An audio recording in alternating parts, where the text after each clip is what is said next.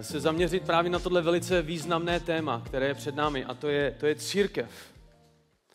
A jak už Lojza trošku naznačil, církev a její důležitost je často velice podceňována. Ale pokud se podíváte do písma a, a nebo i ze vlastní zkušenosti, tak určitě zjistíte, že, že zbor, který zanedbává pravdy týkající se církve, se brzy ocitne v problémech. Minimálně si to všimne okolí, pokud si to ten samotný sbor sám neuvědomí.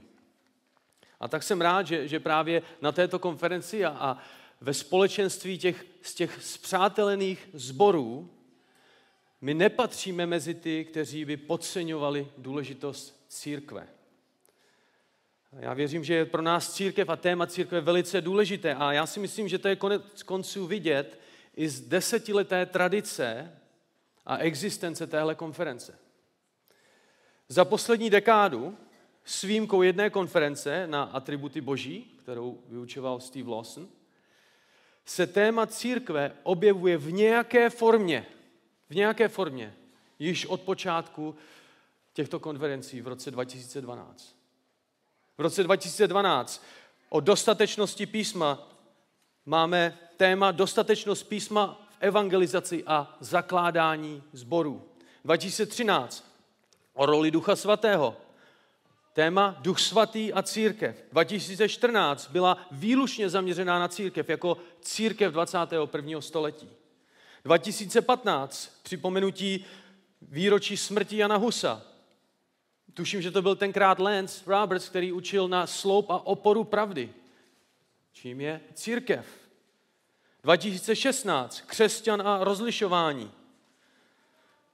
Tentokrát se Steve Lawson vykoupil a zařadil, jak poznat zdravou církev.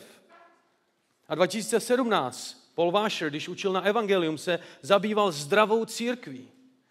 2019 církev, která činí učedníky kde jsme viděli téma jako poslání církve nebo potřeby k zdravě fungujícímu sboru. V roce 2021 rodina v 21. století, kde bylo téma, které učil, tuším, Radek Kolařík, na rodinu a místní církev. A pak minulý rok, 2022, víra v nejisté době, kde jste možná slyšeli kázání církev a vládní nařízení. Církev pro nás vždycky byla důležité téma a vždycky by měla být. Je tak důležité, že je jednou samostatnou a samostatně probíranou teologickou doktrínou v rámci systematické teologie. A myslím si, že by to tak mělo být. Protože to je církev, kterou písmo popisuje jako nevěstu beránka. Nevěstu, kterou sám Kristus, jak Pavel píše v Efeským, miluje pro kterou vydal sám sebe, aby ji posvětil očistnou koupelí svého slova. Aby ji před sebe postavil jako slavnou církev bez jakéhokoliv, jakékoliv poskvrny a vrázky, aby byla svatá a bez úhony. Už před stvořením světa církev byla božím plánem pro jeho lid. A už od jejího stvoření bylo její povolání jasné. Jak to vyjádřil apoštol Pavel? Církev má být sloupem a oporou pravdy. A každý ví, proto aby sloup, aby opora plnila svou funkci a aby byla dobrou oporou, musí mít co? Musí mít pevný základ. Musí stát na pevné podstatě. A církev bez pevné podstaty nebude oporou ani pilířem pravdy nebude pevně stát a, a když se do ní opře okolní svět, když se do ní opřou její nepřátelé, tak padne. A tak tím naším úplně prvním úkolem, tou naší úplně první zodpovědností je připomenout si a možná pro některé objasnit si, co je podstatou církve. Co je tím základem, na kterém církev stojí. A já věřím, že mnozí z vás byste mi mohli odpovědět hned z fleku, co tím je. Co je tím základem církve? Možná byste mi mohli ocitovat i biblický verš a argumentovat. A tak se podívejme na to, co je tedy podstatou církve. A tady můžete začínat stopovat. Co je podstatou církve? Víte, nebylo to vždy, vždy tak jasné. Zhruba za měsíc si připomeneme velice významné výročí upálení Jana Husa. A když Jana Husa vedli eh, z chrámu svatého Petra a Pavla v Kostnici, aby ho upálili u, řek, u řeky Rýna, tak když vycházel, všiml si hromady knih, které, byly, které pálili. Byly to jeho knihy. Pálil je na kostelním hřbitově. Tak jako on i jeho knihy byly zavrženy a odsouzeny na, na oheň. Za co byl ale upálen? Před kostnickým koncilem bylo schromážděno 45 článků ze všech možných knih a spisů, které Hus napsal, za které si podle jejich úsudků zasluhoval smrt. Smrt kacíře. A jednou z těch knih, které hořely právě na tom hřbitově, byla kopie de Ecclesia, neboli od církvy. Bylo to Husovo vyjádření doktríny od církvy, která mimo jiné obsahovala odmítnutí katolické věrouky, že hlavou církve je papež a tělem církve jsou kardinálové. A to, co vedlo Husa a později další k tak radikálnímu odklonění od katolické doktríny, odklonění, které bylo částečnou příčinou jeho smrti, byl právě text, na který se dnes odpoledne podíváme. A vám velice známý text v Matouši 16. kapitole. Tak se tam pojďte podívat se mnou. Matouš 16. kapitola. Tenhle ten text byl pro Husa jeden z nejdůležitějších textů písma, který mu pomáhal definovat podstatu církve. A měl by zároveň být jedním z nejdůležitějších textů pro nás. A tak Matouš 16. kapitola, budeme číst 13. až do 18. verše. Když Ježíš přišel do oblasti Cesareje Filipovi, ptal se svých učedníků, za koho lidé pokládají syna člověka? Oni řekli, ti za Jana Křtitele, jiní za Eliáše, jiní za Jeremiáše nebo za jednoho z proroků. Řekl jim, a za koho mě pokládáte vy? Šimon Petr odpověděl, ty jsi Mesiáš, syn živého Boha. Ježíš mu na to řekl, blahoslavený jsi Šimone Bariona, protože ti to nezjevilo tělo a krev, ale můj otec, který je v nebesích. A já ti pravím, že ty jsi Petr a na té skále vybudují svou církev a blány, brány podsvětí ji nepřemohou. Středem tohoto textu je, je Petrovo vyznání a Kristovo požehnání. Petrovo vyznání a Kristovo požehnání. Je to právě tento kratičký dialog, tahle ta konverzace, která, se kterou se pojí samotná podstata církve. Samotný základ, na kterém spočívá naše společenství. A tak dnešní kázání bude pro mnohé z vás možná připomenutím, nebo to možná budou i nové informace, ale pro všechny z nás to bude závazné. Nikdo z nás nebude moct říct, že nevíme, co je podstatou církve.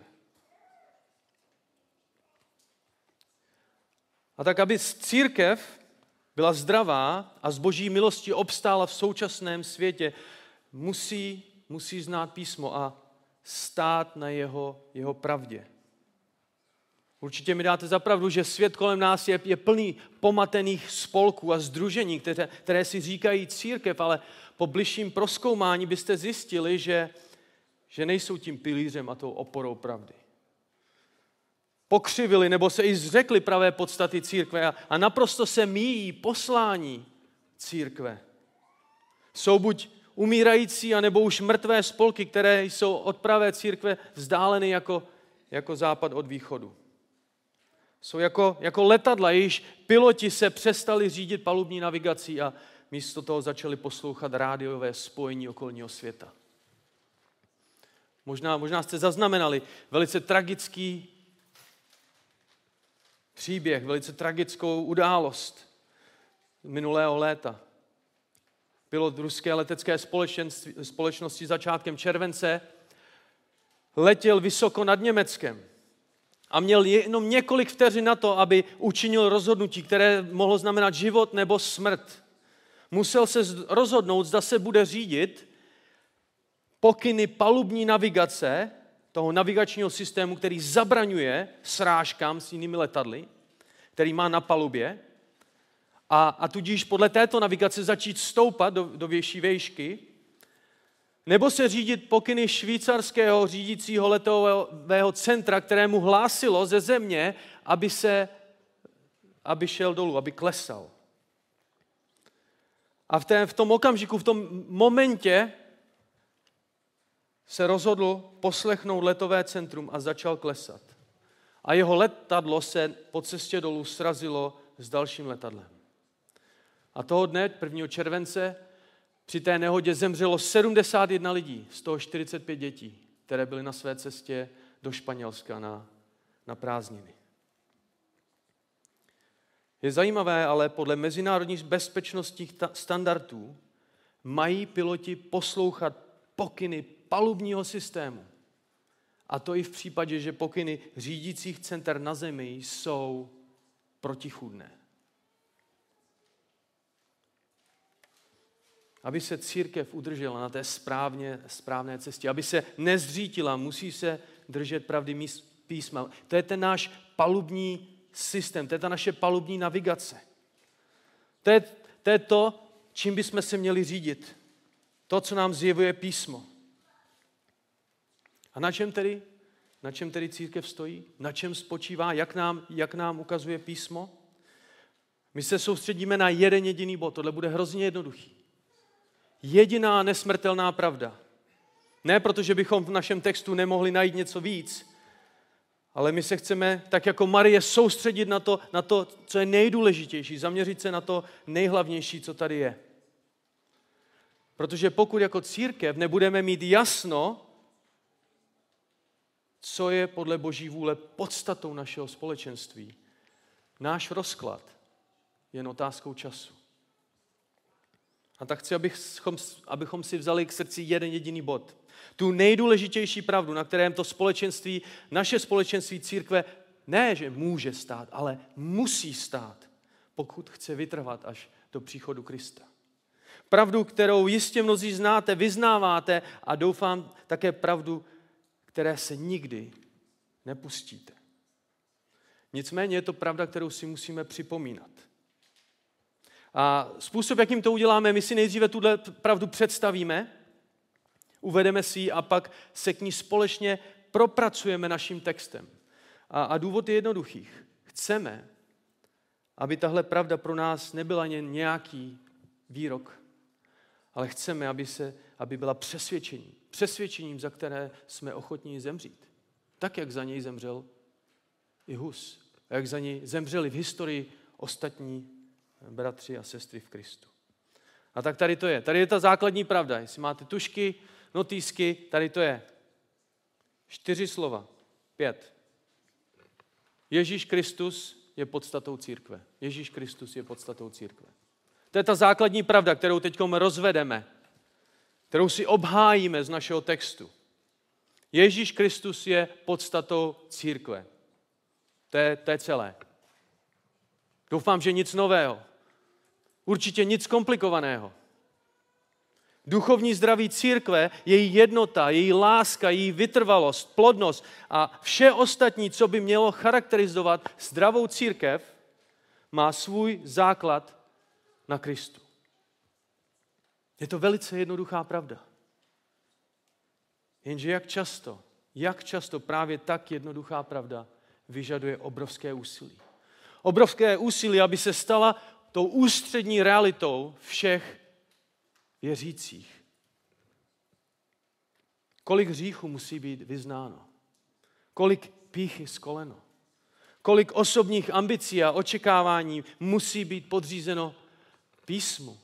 Kolik biblického vyučování musí zaznít, kolik let učedníkování musí proběhnout, kolik slz a kázně, kolik utrpení, kolik posvěcování, kolik duchovního růstu je potřeba, aby tahle pravda byla stálou realitou v církvi. Tak se podívejme tedy na tento důležitý text. A neskočíme hned k tomu klíčovému verši, který mnozí z vás znáte, protože Matouš si dal práci s tím, abychom přesně věděli, kde se Ježíš nachází v okamžiku, kdy právě dochází k tomu velice známému vyznání a požehnání. Proč na tom Matoušovi tak záleží? Co je na tom daném místě tak zajímavé, že ho, že ho Matouš zmiňuje? Ta daná oblast, kde se Ježíš a jeho učedníci nachází, Cezareje Filipovi, vnáší do celé situace jistou, jistou ironii, která odráží smutnou realitu židovského národa. A zároveň vnáší do naší situace i určitý prorocký aspekt, který je pro nás jako pro pohany velice povzbuzující. Ježíš společně s jeho učeníky je poblíž hory Hermon, nedaleko pramene Jordánu, v zemi, která je převážně pohanská. Matouš tuto oblast označil jako Cezareje Filipovi, tedy výrazně římskou oblastí, se kterou se pojí falešný bůh Pan, známý tím, že měl kozí nohy. Pokud chcete nějaký vizuál, tak si představte letopisy Narnie a pana Tamnose. Něco na ten styl. A vše tohle potvrzovalo, že se jednalo o pohanskou oblast. Opravdu pohanské místo. Ježíš a učedníci se nacházejí daleko od Galileje, nachází se daleko od Judska, daleko od Jeruzaléma, zaslíbeného města, daleko od božího chrámu.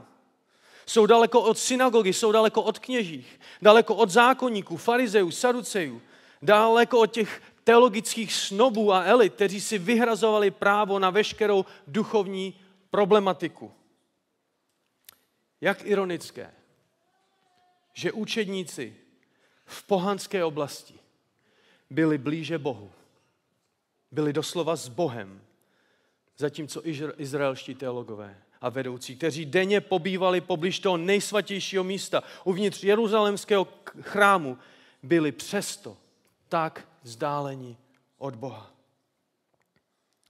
A je to právě v této převážně pohanské oblasti, kde Ježíš začíná odhalovat plán vykoupení skrze svoji smrt a zmrtvých stání. Je to také tady, kdy Ježíš zjevuje učedníkům plán pro budoucí společenství, do kterého budou uspořádáni. A to je církev. Pojem církev, který se poprvé v celém písmu objevuje právě tady. Řekové i, i, i židé tento výraz používali, ale Ježíš v jeho použití v jeho použití tento výraz nabývá nového významu. Jako společenství vykoupených. Společenství povolaných, společenství vyvolaných, vyvolených, jako, jak tento termín v originále vyjadřuje. Společenství, které již zanedlouho vznikne v den letnic a které bude následovně tvořeno převážně kým? Převážně pohany. Bude tvořeno převážně lidmi, jako jsme my. A co bylo tím důvodem? Proč, ačkoliv, že Kristus přišel, aby zachránil Izrael, bylo velice brzo po vzniku církve orientováno kázání ne židům, ale, ale pohanům. Pohanům, jako jsme my. Apoštol, Apoštol Pavel vysvětluje tuhle tu změnu ve skutcích 13. kapitole, kde, kde čteme, když židé Uviděli zástupy, byli naplněni žádlivostí a začali tomu, co Pavel říkal, odporovat a rouhat se. Pavel a Barnabáš směle řekli, vám mělo být hlásáno Boží slovo nejprve, protože je odmítáte a nepovažujete se za hodné věčného života, hle, obracíme se k pohanům. Jak příznačné tedy, že, že celá situace Petrova vyznání se odehrála právě v pohanské oblasti. A je to zde, kde se Ježíš ptá, za koho lidé pokládají syna člověka. My se dostáváme do okamžiku v Kristovo službě, kdy budeme svědky jasné definice jeho identity. V předchozích 15 kapitolách jsme měli náznaky, někdy správné, někdy nesprávné, toho, kdo Ježíš opravdu je. A ku podivu nejblíže k pravdě byla kananejská žena, která Krista oslovuje syne Davidu a prosí ho, aby uzdravil její dceru. A tak Ježíš se tedy ptá, za koho lidé pokládají syna člověka. Možná na první pohled trošku divná otázka. Že by najednou Ježíš měl zájem vědět, jaké je veřejné mínění o jeho osobě? To určitě, určitě ne. A poštol Jan nám připomíná na konci druhé kapitoly svého evangelia, že Ježíš nepotřeboval, aby mu někdo vydal svědectví o člověku. Sám totiž věděl, co je v člověku. A učedníci mu tedy podali zprávu, která byla možná lehce předpojatá. Všimli jste si toho? Nezdělují Ježíši, co si o ně myslí zákonníci nebo, nebo farizejci, kteří vnímali Ježíše jako rouhače, jako, jako podvodníka, někoho, kdo činí zázraky ve jménu Belzebula, nějakého pijana či žrouta. Ve své odpovědi se zaměřují na ty pozitivní odpovědi. Jan Křtitel, Eliáš, Jeremiáš nebo některý z proroků. Všimněte si, co mají tihle vyjmenovaní společného. Všichni zmínění jsou proroci, kteří buď zemřeli, nebo v případě Eliáše byli vzati přímo k Bohu. Proč tak zvláštní odpovědi? Tyhle odpovědi poukazují na, na to, že existovala nejednota v pochopení Ježíšovo identity. Ale zároveň poukazuje na to, že zde bylo jisté očekávání, které panovalo v Izraeli. Očekávání, že Bůh znovu promluví ke svému lidu. Tak jako tak, tyhle ty odpovědi poukazovaly na charakter Ježíšovo služby, která byla vnímána jako, jako pokračování božího vedení Izraele, jako jeho zaslíbeného lidu. Ježíš nebyl očividně tuctový učitel, byl výjimečný a jeho výjimečnost si lidé vysvětlili tak, že musí být pokračovatelem těch, těch poselství těch dávných proroků Izraele. Nebo dokonce jedním z těch veleznámých proroků, který se vrátil zpět ze záhrobí a činí teď divy. Možná, že se jednalo o Jana Křtitele. Proč by to řekli? Možná, že v té době, protože ještě nebyl internet, nemáte tady to okamžité sdílení, nemůže se, podívat na Facebook, že Herod zrovna popravil Jana Křtitele, tak se jim k ním ještě nedostala zpráva, že Jan Křtitel zemřel, tak, si, tak se mohli domnívat, že Kristus je Jan Křtitel. Možná ti, kteří věděli, že Jan byl nedávno stěn Herodem, vnímali Krista jako pokračovatele jeho služby.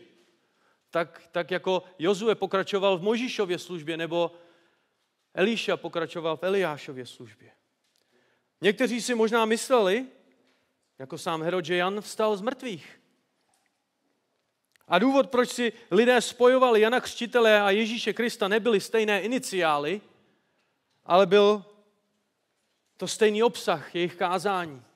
Oba kázali, přiblížilo se nebeské království, čiňte pokání a věřte evangeliu. A i přesto, že se Jan neustále snažil všem vysvětlit, že není Kristus, ne všichni to věděli, nebo to přijali. Ale možná, že to je Eliáš, jak, je, jak byla další odpověď. A pokud to je Eliáš, tak by se naplňovalo proroctví z Malechiáše 3. Hle, pošlu vám proroka Eliáše dříve, než přijde hospodinův den velký a hrozný. Tohle bylo a stále je očekávání Izraele až dodnes. Pokud jste se někdy zúčastnili sederu toho Pesachové židovské večeře, tak, tak víte, že většinou u stolu je jedna židle ponechána prázdná, kdyby náhodou přišel Eliáš a zúčastnil se té večeři. Možná, že to byl Jeremiáš, to byla další odpověď. Podle, podle židovské legendy na moží příkaz ukryl Jeremiáš stánek, truhlu a kadidlový oltář v jeskyni naho, nahoře Pišga. A tato jeskyně byla by, měla být nalezena až v době, kdy Bůh obnoví slávu Izraele. A k legendě pak bylo připojeno proroctví, že Jeremiáš stane z mrtvých a všem odhalí tuto jeskyni a její obsah. Možná, že to byl jenom charakter Jeremiášovy služby, který byl podobný charakteru služby pána Ježíše. Jeremiáš, plačící prorok, který povolával Izrael zpět hospodinu, káral duchovní vedoucí za jejich nevěrnost, tak, jak to dělal pán Ježíš. A nebo to je čistě jeden z dalších proroků. Očividně ale služba Krista měla velice silný prorocký charakter.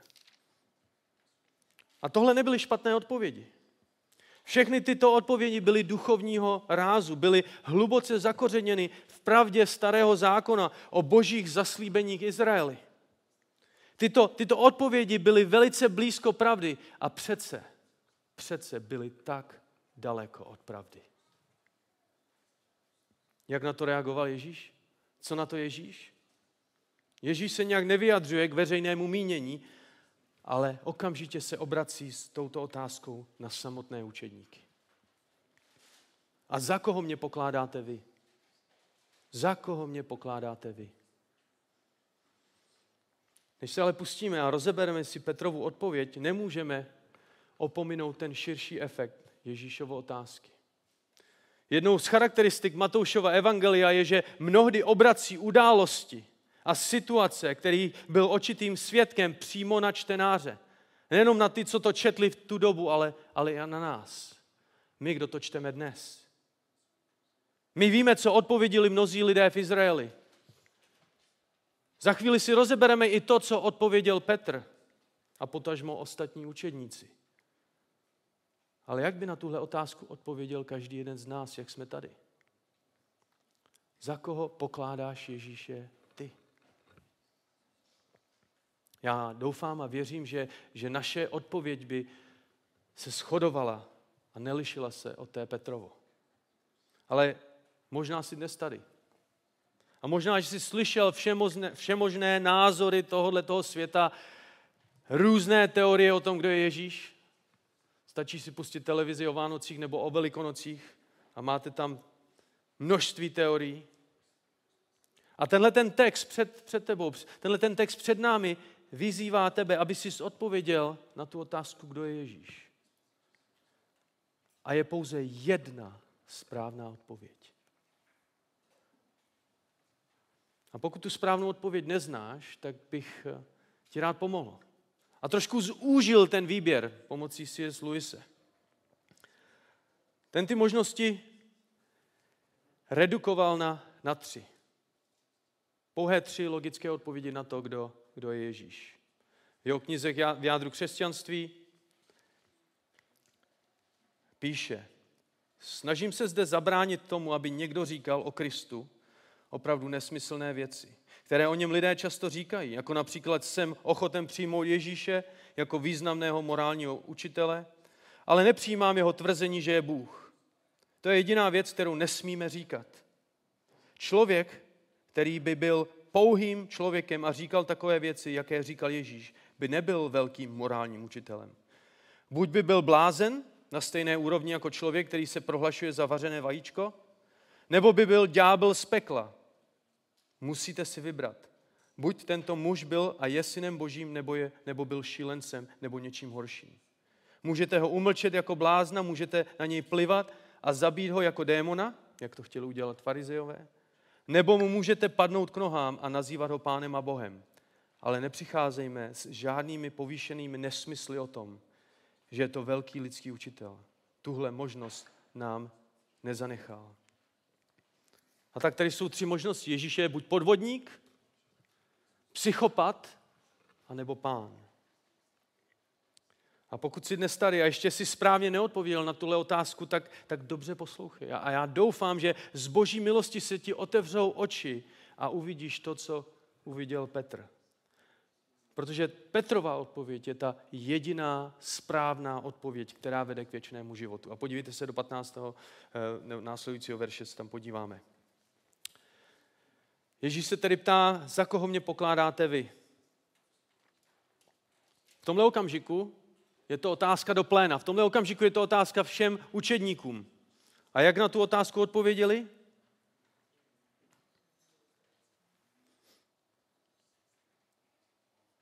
Co je tím obsahem? My víme, že vlastně na ní odpovídá jenom Petr. Možná si představíme, jak ta situace mohla vypadat.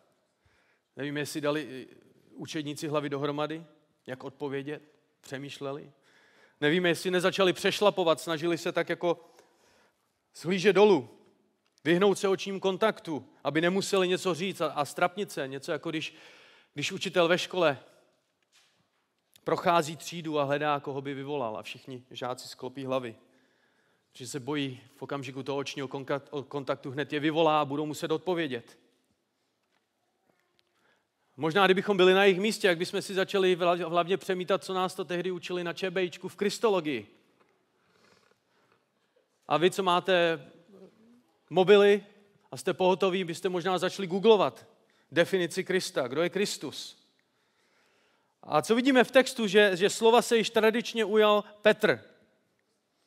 A, a tentokrát to nebyl ústřel, jak jsme od Petra zvyklí. Tentokrát se Petr svými slovy trefil přímo, přímo do černého. A, a říká, ty jsi Mesiáš, syn živého Boha. Velice kratičké, ale, ale naprosto výstižné. Jednou kratičkou větou Petr vystihl jak Ježíšovo božství, tak i jeho lidství. Slovy ty jsi Kristus, řecký výraz pro hebrejské slovo Mesiáš, Petr poukázal na Ježíšův nárok na izraelský trůn, který náleží jen Bohem pomazanému králi.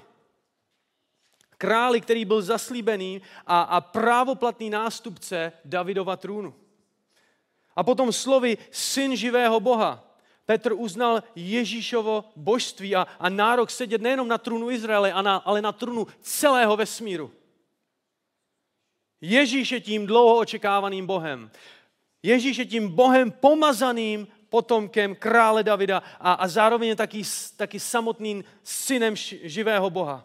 Živého Boha, protože Ježíš je opravdový vládce.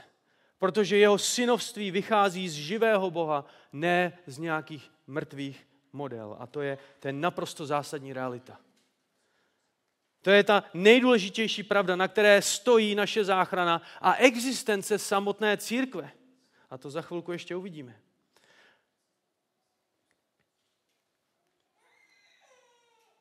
A my se musíme vždycky ptát, proč to tak musí být? Proč to tak musí být? A takhle to vyjádřil Heidelberský katechismus v 16. a 17. odpovědi. Ježíš musí být pravým člověkem, protože boží spravedlnost vyžaduje, aby stejná lidská přirozenost, která zřešila, také zaplatila za hřích. Takový člověk musí být spravedlivý, to je bez hříchu, protože ten, kdo je sám hříšník, nemůže platit za druhé. A Ježíš musí být také pravým Bohem, aby mocí své božské přirozenosti mohl ve své lidské přirozenosti nést břemeno božího hněvu a mohl pro nás získat a obnovit spravedlnost a život. Jen, jen takový člověk a Bůh zároveň může svou smrtí na kříži vykoupit nás hříšné a ustanovit církev. Pouze Kristus může uspokojit požadavek boží spravedlnosti. A jako náš zástupce před Bohem zajistit a dosáhnout našeho ospravedlnění. Žádná jiná cesta naděje není tak jak nesmírné, jak opravdu nesmírně důležité vyznání to je, když řekneme, ty jsi Mesiáš, syn živého Boha. Jak na to ale Petr přišel? My víme, co bylo obsahem toho vyznání, ale, ale jak na to Petr přišel? Co bylo tím zdrojem? Kde to Petr vzal? I to v textu vidíme. A vidíme tam, že, že to nebylo po nějaké dlouhé teologické studiu starého zákona, která by se jistě hodila. Nebyl to ani výsledek nějakého hlubokého vnitřního rozjímání nebo zamyšlení. Petr nebyl strujcem této odpovědi. A kdybychom si prohlédli těch prvních 15 kapitol, viděli bychom náznaky, možná i malé nápovědy toho, kdo je Kristus, ale nikde až do tohoto okamžiku nemáme z pohledu lidí, z pohledu učedníků, anebo z pohledu těch, kteří čtou Matoušovo evangelium úplně poprvé, nemáme nikde jasně vysvětlenou identitu Krista.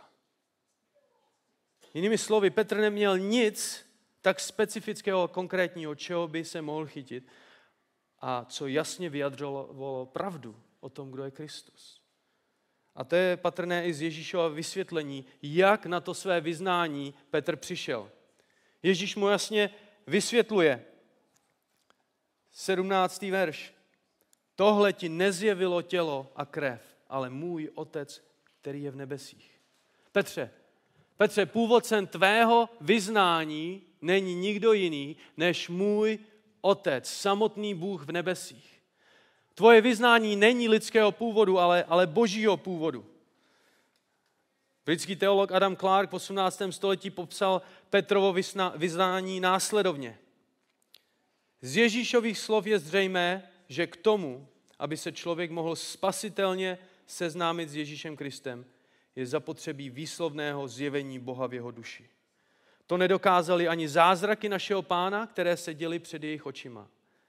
Temnota musí být ze srdce odstraněna duchem svatým, než se člověk stane moudrým ke spáse. Nebo jak to vyjádřil Pavel v 2. Korinským 4.6, když píše, neboť Bůh, Bůh, který řekl, z temnoty ať zazáří světlo, zazářil i v nas, našich srdcích, aby osvítil lidi poznáním Boží slávy v osobě Ježíše Krista. A proto Ježíš hned následovně nazývá Petra požehnaným a, a blahoslaveným. Petr obdržel obrovský dar, dar prozření, dar v jehož přijmutí byl naprosto pasivní. A Petr se ve svém vyznání stává, stává prototypem každého věřícího.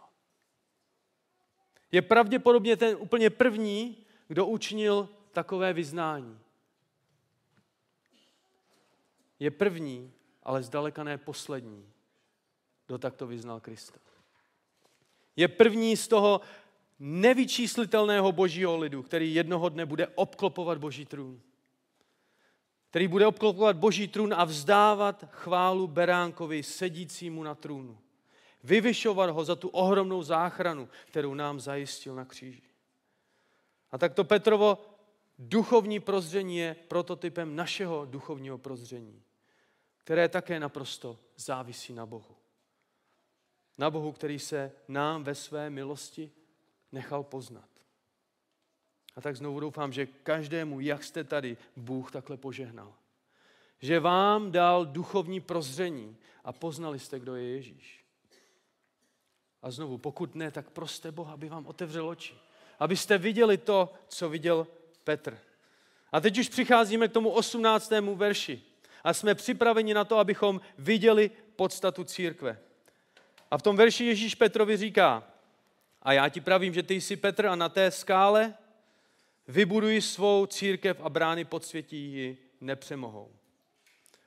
Jak, jak kontroverzní jak kontroverzní prohlášení, historicky velice zneužité prohlášení. Jak jsme viděli hned na začátku, jak člověk tento text vyloží, ho v minulosti mohlo stát i život. A pravdou je, že i dnes život církve spočívá na tom, jak tento verš pochopí. Jak si, jak si máme vysvětlit slova, slova pána Ježíše k Petrovi? V řeckém originále je tam taková ta slovní hříčka, kdy slovo Petra, slovo skála vychází ze stejného slovního kořene. A tak se musíme opravdu zeptat a stojíme před tou otázkou. Je tato skála, na které bude budována církev sám Petr? Nebo je to jeho vyznání? Nebo je to Petr a jeho vyznání společně, nebo jde o odkaz na samotného Krista. A jak víte, římskokatolická církev věří, že Petr je tím kamenem, na kterém stojí pravá církev. A pouze ta církev, která se může odkázat na Petra jako svého zakladatele, je ta pravá. A tedy pokud jakákoliv církev nemůže trasovat svůj počátek až, až k Petrovi, způsobem, jakým to dělá římskokatolická církev, tak se nemůže považovat za pravou církev. A pokud je tohle pravda, pokud je tohle pravda, tak jsme si všichni, jak jsme tady, spletli budovu. A měli bychom jít přes ulici, do kostela, na mši. Ale věřím, že důvod, proč jsme tady, je, že jsme přesvědčeni, že způsobem, jakým římskokatolická církev vykládá tento text, není správný. A taková interpretace skýtá hned několik problémů. Co se sbory, které založil apoštol Pavel? Co církve, které tuto pasáž interpretují jinak? Znamená to, že nejsou pravé? A co to samotné vyjádření? Kdyby Ježíšovým cílem bylo postavit církev na Petrovi, proč jednoduše neřekl Petře, na tobě, Petře, postavím svou církev? Proč ta slovní říčka?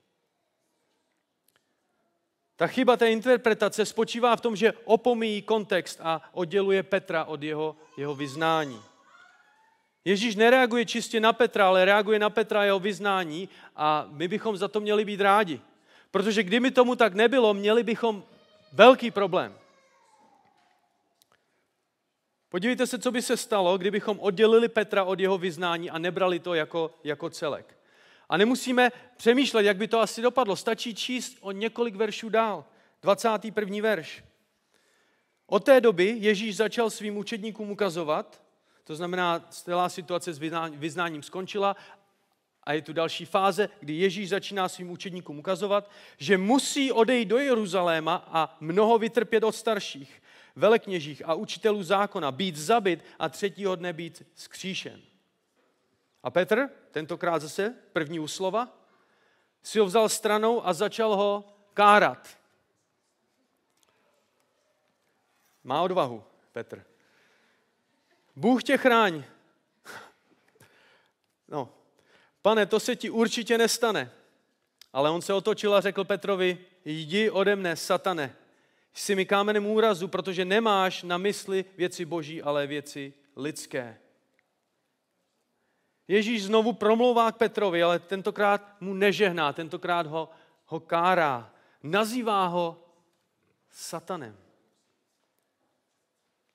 A kam by to vedlo, kdybychom byli konzistentní a i tady oddělili Petra od jeho slov? Co by to znamenalo, kdybychom brali v potaz jenom Petra, ale ne to, co řekl, a jednoduše mu přišli tu nálepku, kterou mu v ten okamžik Ježíš dává? Museli bychom dojít naprosto absurdnímu závěru, že Petr je Satan, což je samozřejmě hloupost. Petr není Satan a to, co mu Ježíš říká, musíme chápat v kontextu. Ježíš nereaguje pouze na Petra, ale na Petra jeho slova.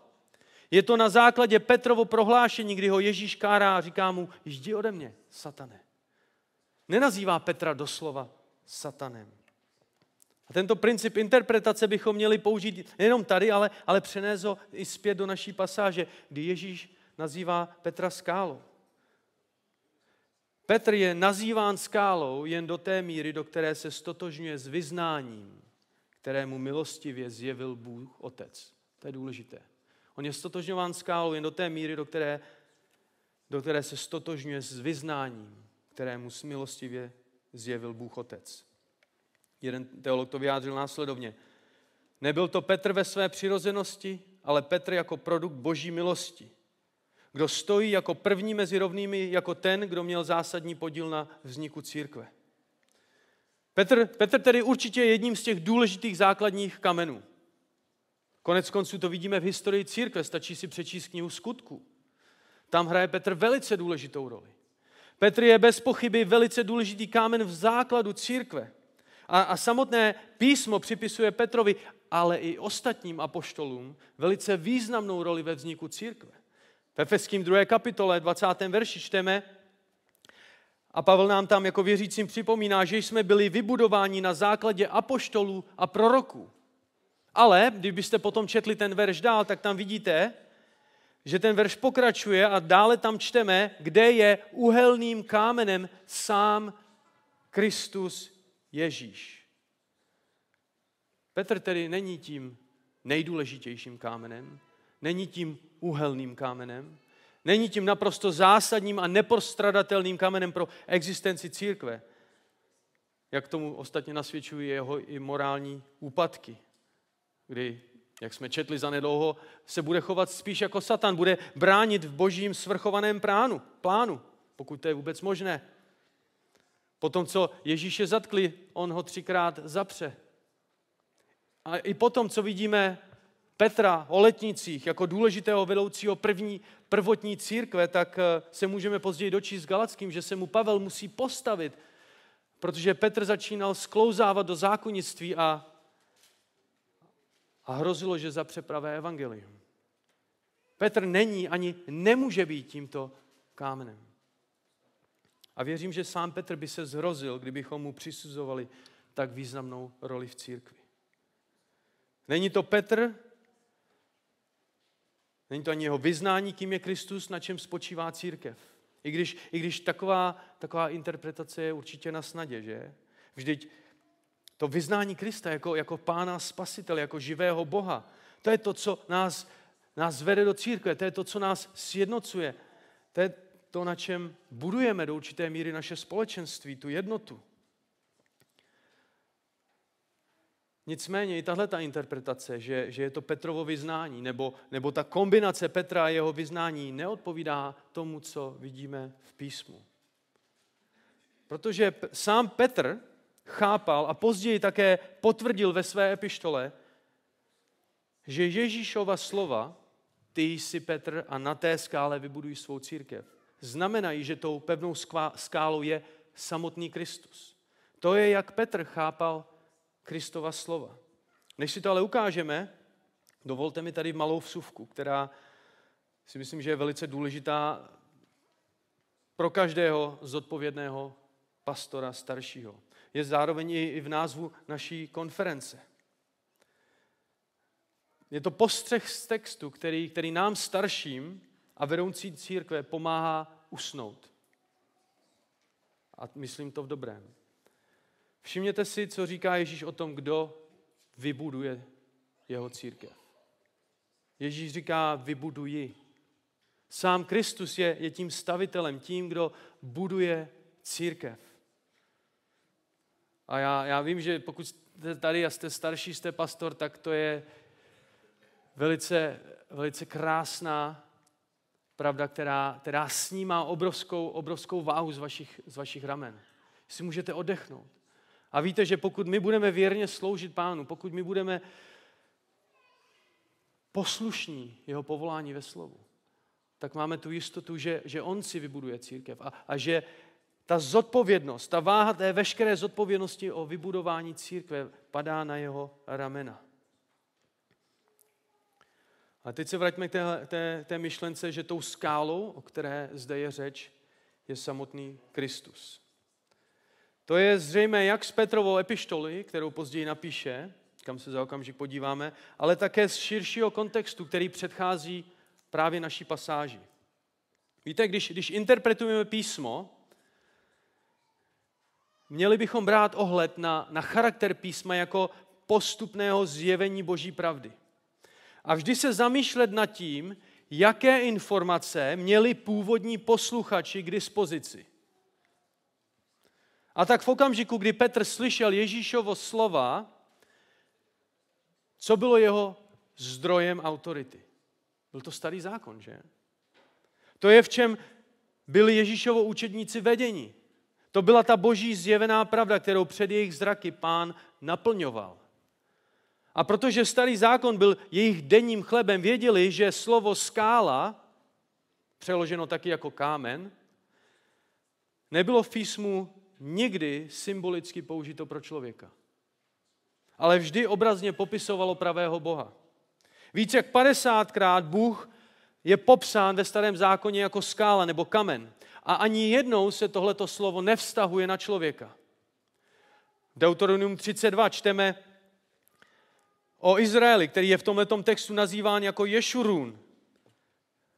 A je kárán, protože se odvrátil od hospodina. A tam čteme 15. verš. Ješurun stučněl a spichl. Stučněl si, zhoustl, stloustl si a stal se nadutým. Opustil Boha, který ho učinil. Jednal opovržlivě vůči skále své záchrany. Skálu, která tě splodila, jsi oklamal. Zapomněl si na Boha, který tě zrodil. A určitě bychom si mohli zmínit mnohé žalmy, kde znovu to slovo kámen označuje Boha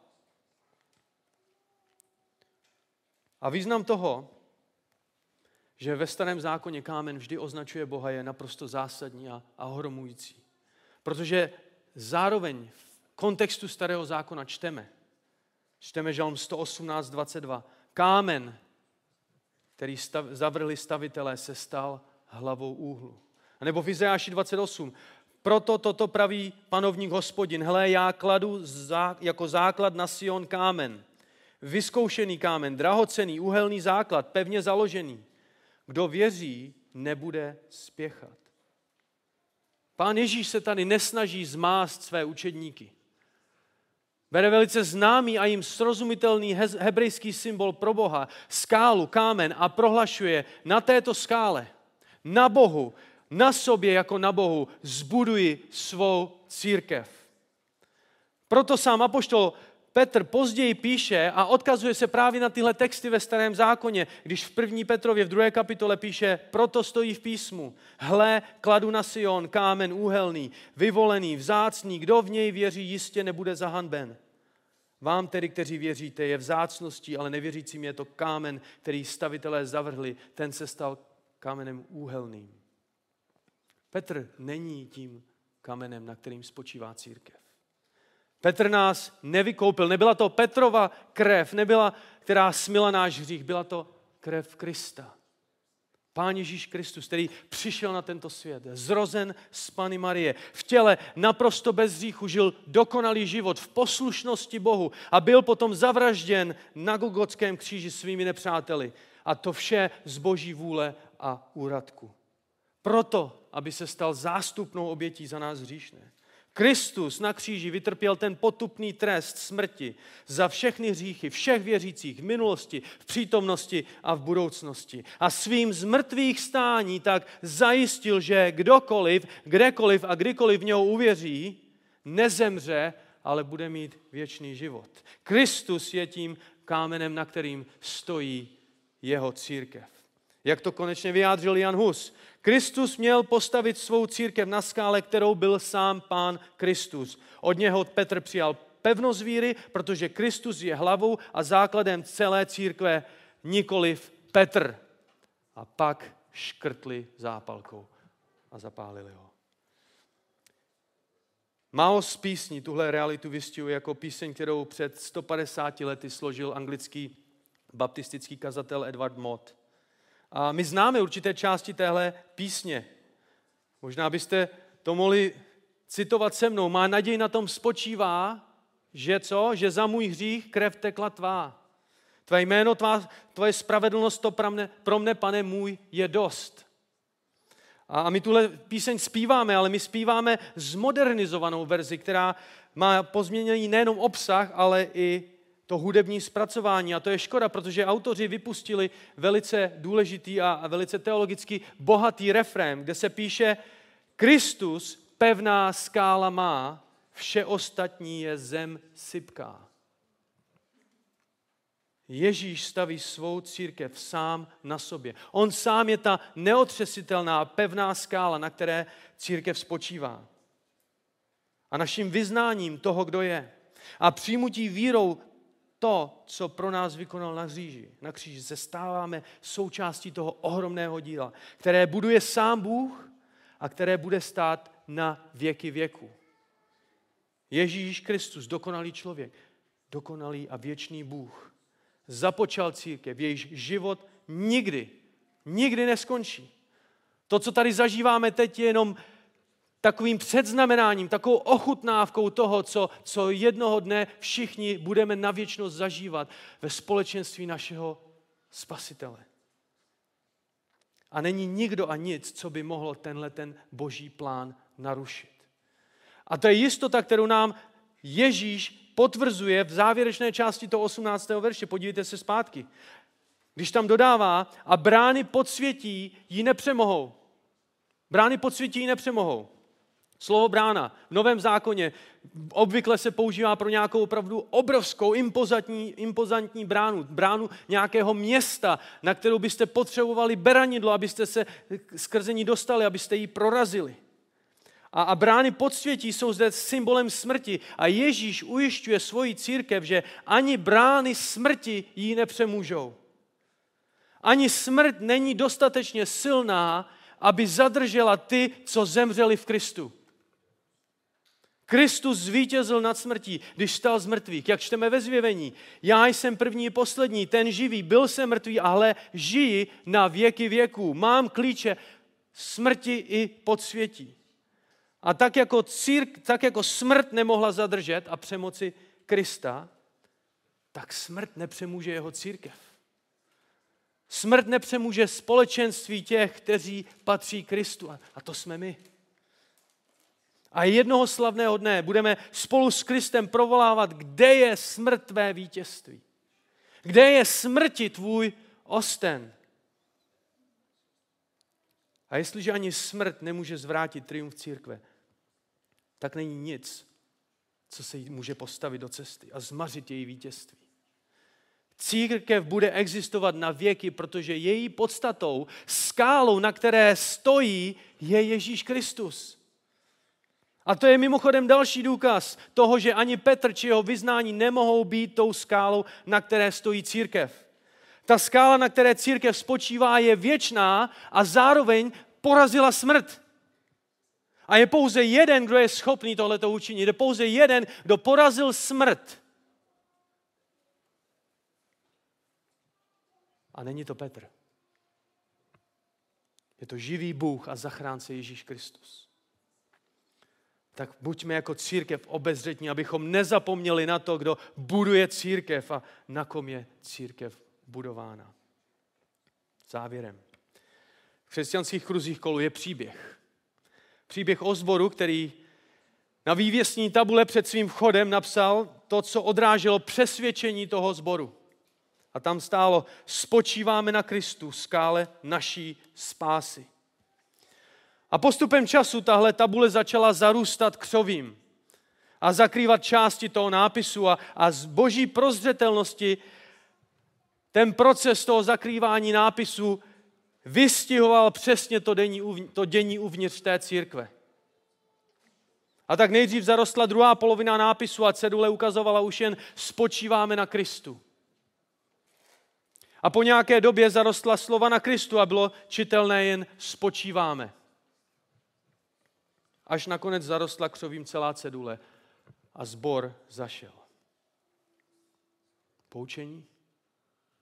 Poučení? Je pouze jedna skála, na které stojí pravá církev. A to je Pán Ježíš Kristus, který si svou církev vybuduje. A jemu patří veškerá sláva na věky věků. Amen. Drahý pane, tohle je jenom slabý pokus o to, abychom tě ustanovili tam, kam právoplatně patříš. Do středu své církve, do podstaty své církve. Do středu slávy a oslovování tvé, tvou krví vykoupené církve. Pane, dej, abychom dnes i během té, této konference okusili aspoň o trochu víc tvé slávy, toho, co, co jsi vytvořil, když jsi, když jsi zachránil svou církev. Probuď, probuď nás jako tvou církev, abychom zářili ještě jasněji tomuto temnému světu, tak aby viděli nádheru našeho beránka tak aby jednoho dne s námi stáli kolem toho trůnu a vyvyšovali tě za to, co jsi pro nás učinil na kříži. Pane, buď oslaven. Amen.